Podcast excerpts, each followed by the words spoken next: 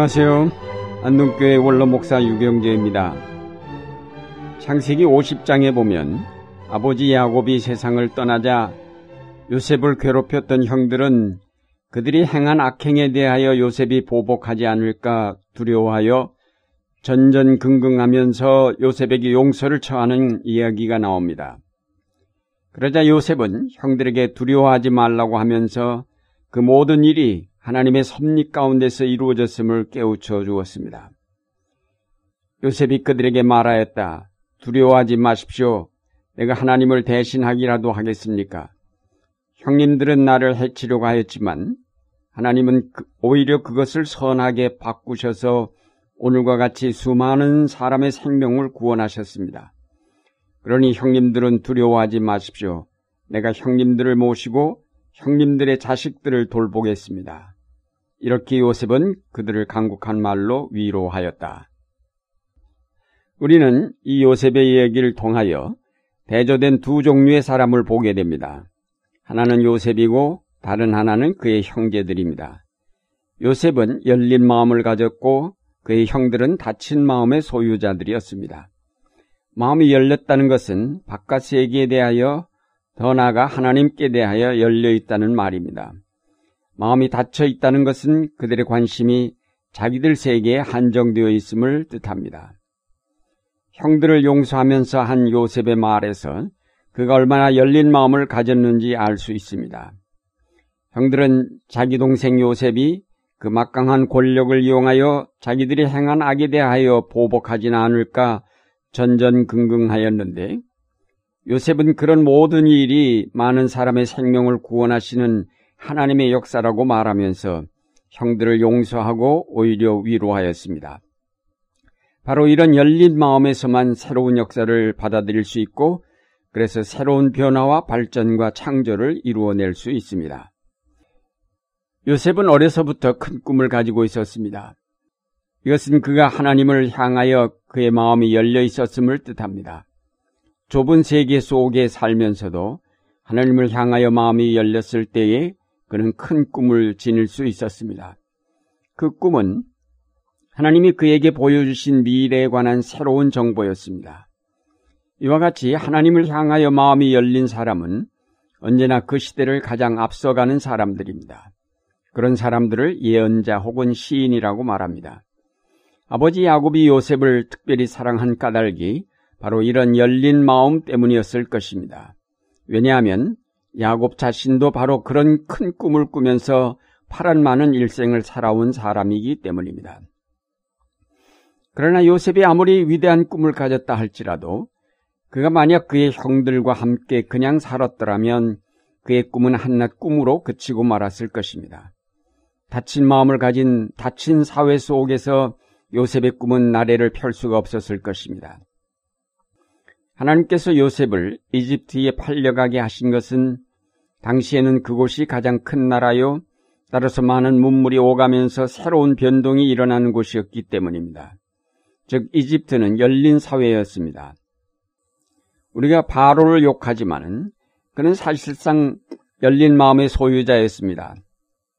요셉은 타민족이며 종신스러우게 갇힌 사람이었는데 그가 아무리 자기의 꿈을 잘 해몽하였다 할지라도 상급이나 주어서 보내면 족한데 그는 대뜸 그를 총리 대신에 앉혔습니다.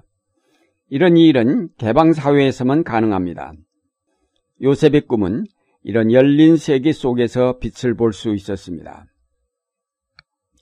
요셉이 큰 꿈을 가졌을 뿐만 아니라 남의 꿈까지 해몽해 줄 수 있었던 것도 그가 하느님을 향하여 열려 있었기 때문입니다. 그는 이집트의 좁은 감옥에 갇혀 있었지만 그는 하나님을 통하여 그 시대가 어떻게 변하며 하나님께서 어떻게 새로운 역사를 이끄실지를 내다보았습니다. 바로의 꿈을 다른 역술자들이나 박사들이 해석할 수 없었던 것은 그들이 하나님의 역사를 알지 못하였고 또 알 수 있는 능력이 없었기 때문입니다. 그런데 반해 요셉이 그 꿈을 해석할 수 있었던 것은 하나님이 어떤 분이며 그가 어떤 역사를 이루실지를 알았기 때문입니다. 사도행전 2장 말씀은 오순절 다락방에 모였던 사람들에게 성령이 임하시자 그들이 방언을 하면서 담대하게 복음을 전한 이야기입니다. 유대인들처럼 편협하고 고집스러우며 전통에 얽매여 있는 사람은 아마도 다른 나라에는 없을 것입니다. 선민의식이 그들을 대단히 편협하고 옹졸한 민족이 되게 하였습니다. 그런 유대인인 제자들과 그 일단의 무리에게 성령이 임하시자 그들은 이제까지 얽매여왔던 율법의 틀에서 벗어나 세계를 향하여 복음의 횃불을 높이 들었습니다. 국수주의에 갇혀있던 제자들이 이제 눈을 들어 세계를 보며 그 가운데 이루어지는 하나님의 역사를 보기 시작하였습니다. 이들의 닫혔던 마음들이 성령이 임하시면서 열리기 시작하였습니다.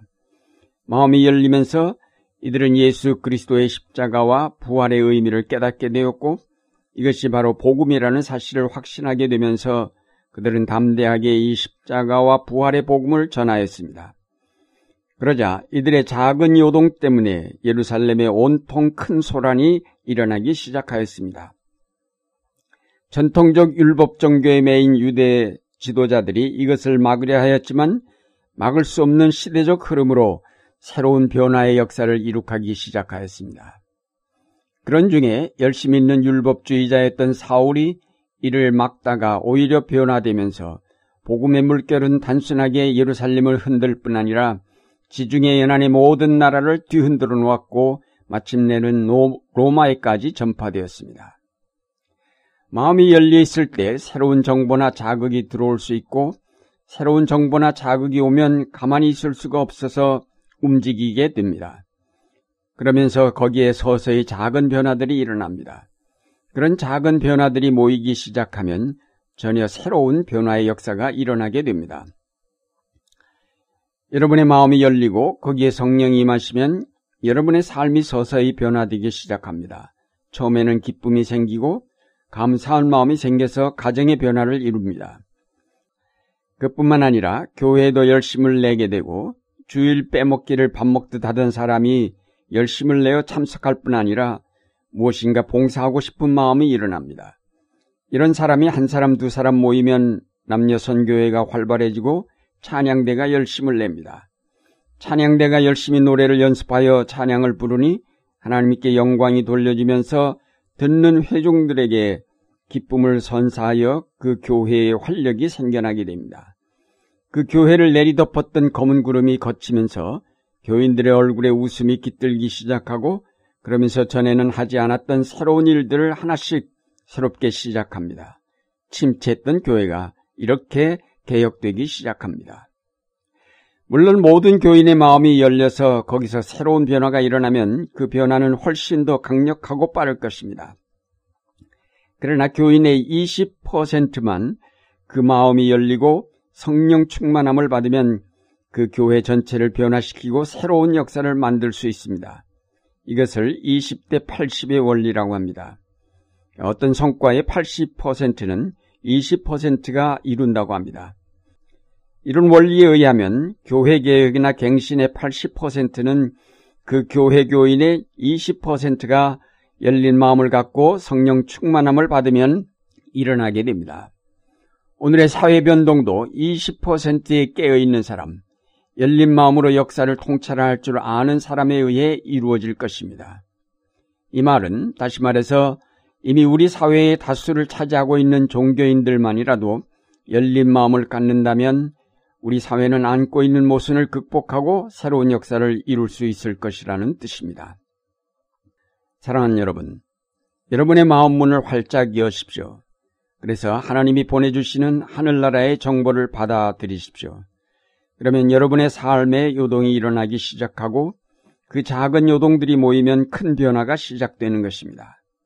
우물한 개구리처럼 좁은 세계 속에서 다친 마음으로 아웅다웅 다툴 것이 아니라 큰 세계, 열린 역사를 보면서 크게 생각하고 크게 꿈꾸며 그 꿈을 향하여 기도하며 달려가시는 여러분의 삶이 되시기를 바랍니다.